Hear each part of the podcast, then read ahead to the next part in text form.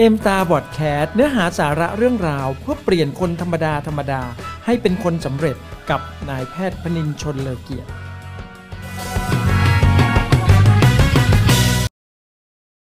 สวัสดีครับ ตอนนี้เราอยู่กันที่ M Star Podcast EP ที่ 37 นะครับ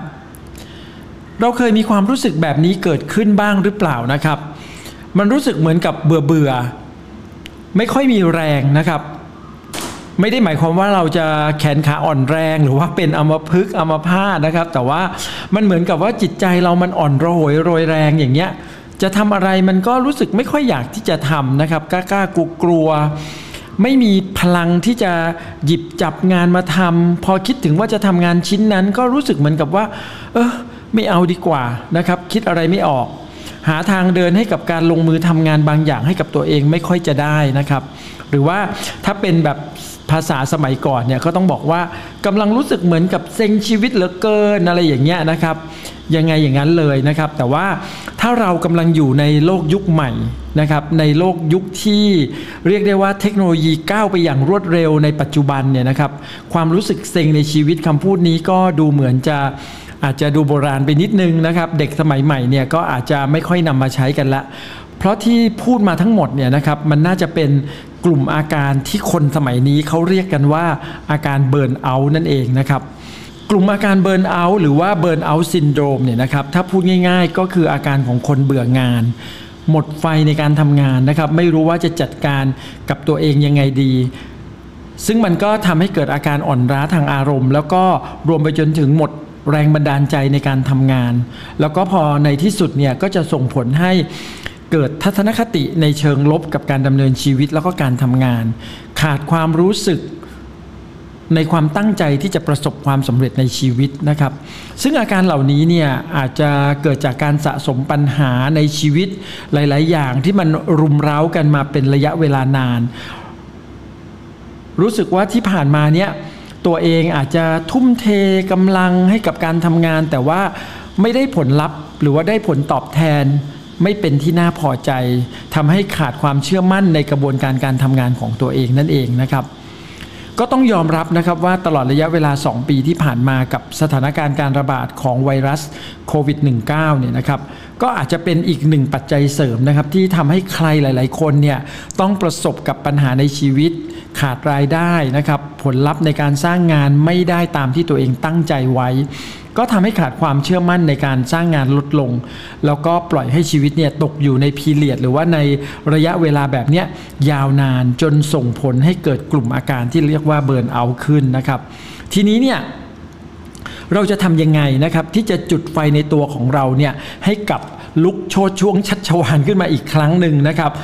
ซึ่งมันอาจจะยากนะครับมันไม่ได้ง่ายเหมือนที่เราคิดนะครับ แต่ว่า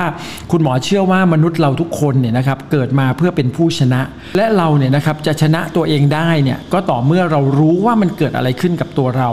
และเรากำลังที่จะพยายามเอาชนะมันนะครับ เพื่อที่จะพาเราไปสู่หนทางแห่งชัยชนะในที่สุดนั่นเอง วิธีที่จะทำให้เราเนี่ยสามารถที่จะหลุดพ้นจากกลุ่มอาการเบิร์นเอาท์แล้วก็กลับมาจุดไฟในตัวของตัวเราเองได้อีกครั้งหนึ่งเนี่ยนะครับจากประสบการณ์ของคุณหมอเองเนี่ยคือคุณหมอเองก็เคยในอดีตนะครับ ก็เคยมีอาการคล้ายๆ แบบนี้เหมือนกัน ก็คือ มีความรู้สึกเบื่อเบื่อๆนะครับ ไม่รู้จะทำอะไรดี มันไม่มีพลังในการที่จะทำอะไรบางสิ่งบางอย่าง หรือคิดอะไรบางอย่างขึ้นมานะครับ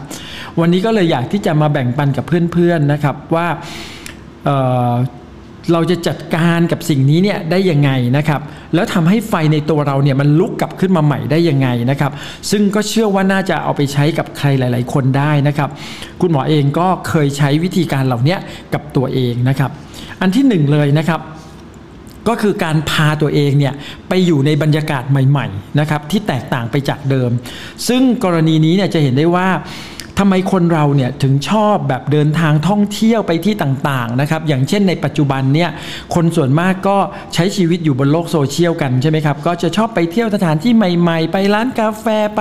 สถานที่เปิดใหม่นะครับเพื่อที่จะได้มีโอกาสถ่ายรูปโพสต์รูปตัวเองนะครับแล้วก็ทำให้รู้สึกว่าเออชีวิตมันดูสดใสมันดูมีชีวิตชีวาขึ้นนะครับซึ่งถ้าเป็นแบบสมัยก่อนเนี่ยเราก็จะเห็นเลยว่าในยุคก่อนที่จะมีโควิด -19 เนี่ย เราก็จะมักจะคนจำนวนเยอะเลย ก็คือจะชอบไปเที่ยวต่างประเทศกันนะครับ เพราะมีความรู้สึกว่าเวลาไปเที่ยวต่างประเทศกลับมาเสร็จจะรู้สึกมันเหมือนมีพลังในการในการทำงานนะครับ คนที่เขาทำงานประจำเขาก็จะมีวันลาพักร้อนประจำปี แล้วเขาก็จะวางแผนไปเที่ยว อาจจะไปเที่ยวในเมืองไทยหรือไปเที่ยวต่างประเทศ อันนี้ก็ขึ้นอยู่กับกำลังความสามารถของตัวเองนะครับ การที่เราพาตัวเองไปอยู่ในบรรยากาศใหม่ ๆ เนี่ยจะทำให้เรามองเห็นสิ่งรอบตัวใหม่ ๆ แล้วก็อาจจะทำให้เราเกิดมุมมองความคิดใหม่ ๆ ขึ้นมา ได้มีโอกาสพบปะผู้คนใหม่ ๆ สร้างมิตรภาพใหม่ ๆ นะครับ มันก็จะทำให้เรารู้สึกว่าเออชีวิตของเราเนี่ยมันมีอะไรอีกมากมายเลยนะครับ ที่น่าจะทำนะครับเพื่อที่จะเติมเต็มความสุขให้กับชีวิตของเรา ได้เห็นรอยยิ้มได้ยินเสียงหัวเราะของผู้คนนะครับ ก็อาจจะช่วยให้เราเนี่ยรู้สึกว่าโลกนี้มันน่าอยู่ขึ้นอีกเยอะเลยนะครับ ดังนั้นเนี่ยเราลองพาตัวเองออกจากบรรยากาศเดิมๆไปสู่สถานที่ใหม่หม่ๆดูบ้างนะครับ มันจะทำให้เราเนี่ยสามารถที่จะจุดไฟในตัวของเราเนี่ยให้ลุกกลับขึ้นมาใหม่ได้นะครับ และก็ขอฝากไว้นะครับสำหรับเพื่อนๆที่อยู่ในธุรกิจเอมสตาร์นะครับ การสร้างความสำเร็จในธุรกิจเอมตาเนี่ย ไม่เพียงแค่เราเนี่ยจะสร้างรายได้นะครับให้เพิ่มขึ้นนะครับ แต่เราเนี่ยยังสามารถที่จะได้รับโอกาสในการท่องเที่ยวฟรีไปทั่วโลกกับเอมตาได้อีกด้วยนะครับ เพราะว่ามันเป็นส่วนหนึ่งของรางวัลความสำเร็จที่เราทุ่มเทให้กับการสร้างธุรกิจ แล้วก็เป็นอีกช่วงเวลาหนึ่งของชีวิตเลยนะครับ ที่เวลาเราได้ไปท่องเที่ยวกับเอมตาเนี่ยมันก็คือช่วงเวลาของการเติมไฟ เติมพลังให้กับชีวิตของเราในทุกๆ ครั้งที่เรามีโอกาสเดินทางไปท่องโลกกว้างกับเอมสตามันเหมือนการไปชาร์จพลังนะครับ ดังนั้นเนี่ยเราจึงควรที่จะตั้งเป้าหมายนะครับ เพื่อที่จะพิชิตรางวัลการท่องเที่ยวกับเอมสตาให้ได้ในทุกๆทริปนะครับ ข้อ2นะครับหลายคนเนี่ยอาจจะเคยได้ยินว่าชีวิตของเราเนี่ยจะเป็นแบบไหนมันขึ้นอยู่กับหนังสือที่เราอ่าน แล้วก็เพื่อนที่เราครบนะครับ ซึ่งจริง ๆ เรื่องนี้เนี่ยก็ต้องบอกเลยว่ามันเป็นเรื่องจริงนะครับ ถ้าเราได้มีโอกาสย้อนกลับไปดูชีวิตของเราในอดีตเนี่ยเราจะพบว่าในแต่ละช่วงชีวิตของเราเนี่ยนะครับเราดำเนินชีวิตมาแบบไหน แล้วเราลองไปดูซิว่าในช่วงเวลานั้นเนี่ยเราครบกับใครมากที่สุดเราใช้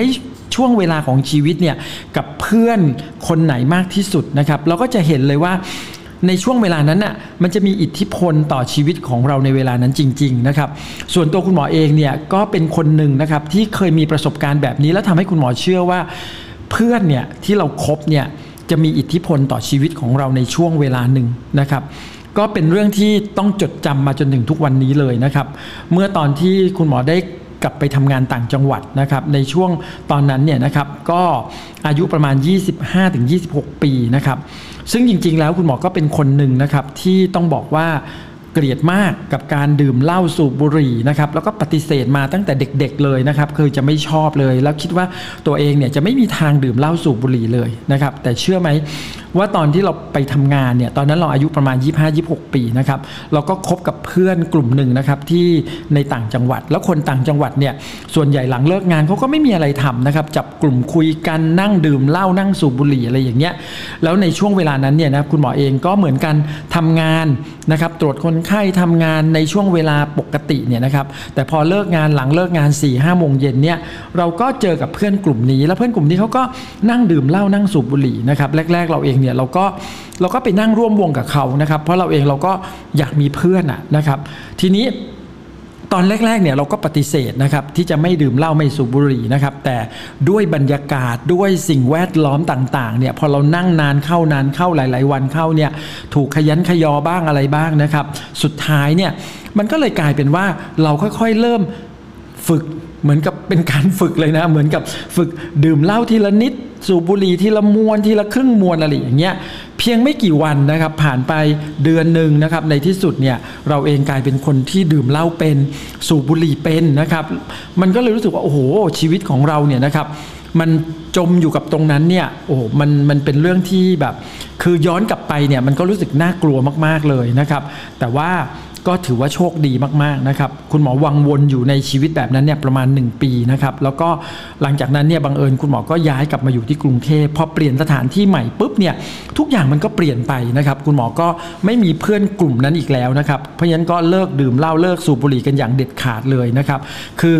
ไม่อยู่ในความรู้สึกของตัวเองอีกเลย ก็ถือว่าโชคดีมากๆนะครับเมื่อเรามาอยู่ในบรรยากาศใหม่นะครับตอนนั้นก็เจอเพื่อนกลุ่มใหม่ เจอเพื่อนที่อยู่ในวงการพวกถ่ายโฆษณา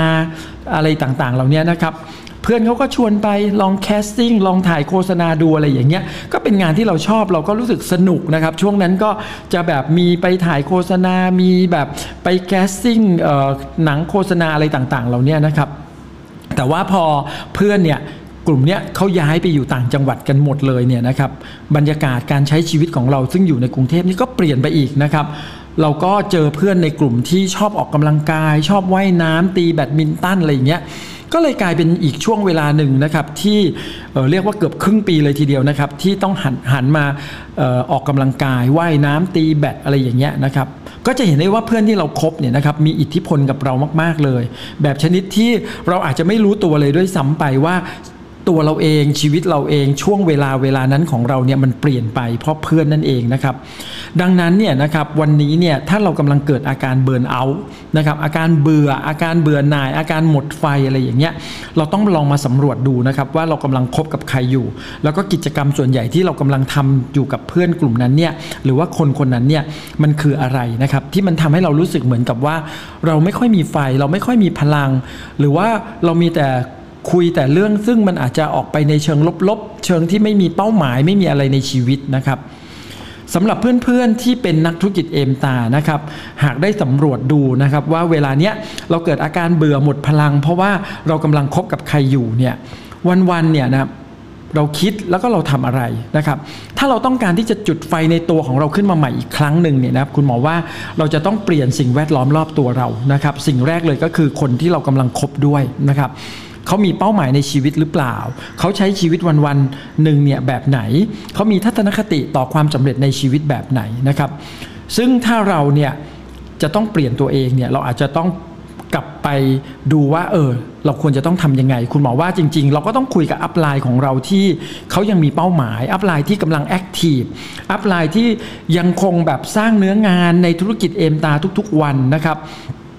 ถ้าวันนี้เนี่ยนะครับเราเอาตัวเราเองเนี่ยไปอยู่ใกล้กับคนสำเร็จ ไปอยู่ใกล้กับ upline ที่ยังมีไฟอยู่เนี่ยคุณหมอว่ามันก็จะทำให้เรามีไฟกลับขึ้นมาด้วยนะครับบรรยากาศที่เปลี่ยนไปเนี่ยเราก็จะเปลี่ยนตามนะครับเพราะฉะนั้นเนี่ยเราลองกลับมาเริ่มต้นคุยเปิดใจกับอัพไลน์ที่กำลังแอคทีฟนะครับ ที่เขายังเป็นแบบอย่างของการทำงาน คุณหมอเชื่อว่าเราก็จะค่อยๆ หลุดพ้นจากอาการเบิร์นเอาท์ของเรา แล้วทำให้เรากลับมาจุดไฟในตัวของเราได้อีกครั้งหนึ่งอย่างแน่นอนนะครับอันที่3นะครับก็คือหนังสือที่เราอ่านนะครับ ซึ่งต้องยอมรับว่าหนังสือที่เราอ่านเนี่ยมันมีอิทธิพลกับการใช้ชีวิตของเราด้วยเช่นเดียวกันนะครับ เพราะว่าตามธรรมชาติคนเราเนี่ยนะครับ ถ้ามีใครมาบอกให้เราเนี่ยทำนู่นทำนี่เปลี่ยนแปลงตรงนั้น เปลี่ยนแปลงตรงนี้เนี่ยส่วนใหญ่เนี่ยเราจะต่อต้านเราจะไม่ทำนะครับ เพราะว่าเราเนี่ยทุกคนเลยนะครับจะมีความเป็นเขาเรียกว่าความเป็นตัวตนของตัวเองเนี่ยค่อนข้างสูง แต่เวลาที่เราอ่านหนังสือนะครับตัวหนังสือเนี่ยมันไม่มีชีวิต แต่ว่าตัวหนังสือเนี่ยมันจะสื่อความหมาย มันจะสื่อสิ่งที่ทำให้เราเกิดความรู้สึกด้วยตัวของเราเองนะครับเพราะฉะนั้นถ้าเราอ่านหนังสือเนี่ย ด้วยความตั้งใจที่จะเรียนรู้เนี่ยเราก็สามารถที่จะค้นหาบางสิ่งบางอย่างจากตัวหนังสือ มันก็จะบอกเราเนี่ยนะครับให้เราเนี่ยค่อยๆคิดแล้วก็เปลี่ยนแปลงตัวเองได้อย่างง่าย ๆ จากการอ่านหนังสือนั่นเอง คุณหมอก็เป็นคนหนึ่งนะครับที่ชอบอ่านหนังสือนะครับโดยเฉพาะอย่างยิ่ง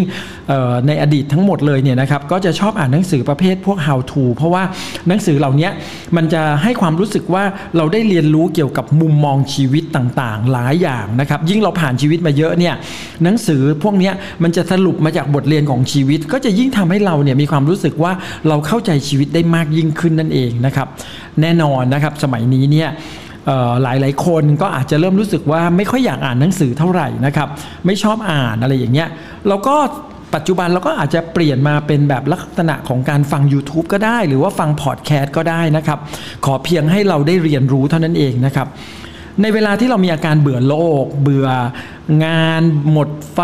อาการเบิร์นเอาอะไรอย่างเงี้ยนะครับ แล้วเราเริ่มหันมาอ่านหนังสือ หรือว่ามาฟัง YouTube ฟังพอดแคสต์อะไรอย่างเงี้ย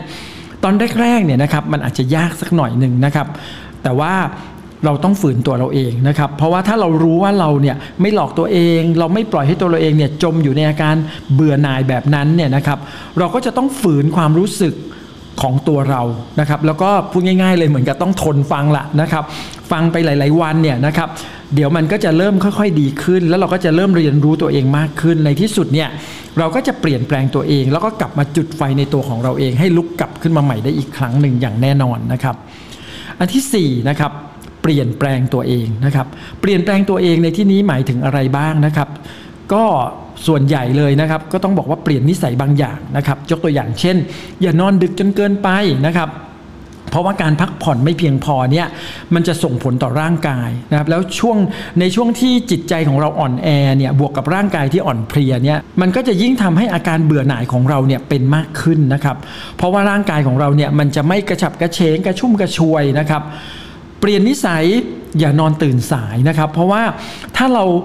นอนตื่นสายเนี่ยมันจะยิ่งเพิ่มความขี้เกียจให้กับเรานะครับ มันจะสร้างอารมณ์ขี้เกียจให้กับเรามากขึ้นเราลองดูสิครับ เวลาเราตื่นสายหรือเราตื่นขึ้นมาแล้ว เรายังไม่อยากลุกขึ้นจากเตียงนอน เรายังบิดขี้เกียจอยู่เนี่ยนั่นแหละครับมันคือการสร้างอารมณ์ขี้เกียจให้กับเรามากยิ่งขึ้นนะครับ เปลี่ยนนิสัยจากการ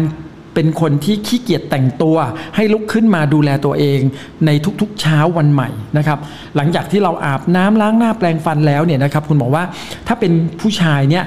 ก็ต้องโกนหนวดโกนเครานะครับอย่าให้มันดูรกรุงรังนะให้หน้าตาเราดูเอี้ยมเฟี้ยมดูสดใสนะครับมันก็จะเพิ่มพลังให้กับตัวเรา หรือว่าถ้าเป็นผู้หญิงเนี่ยก็ต้องแต่งหน้าทาปากทำให้ตัวเองดูสวยนะครับเพิ่มความมั่นใจให้กับตัวเองนะครับ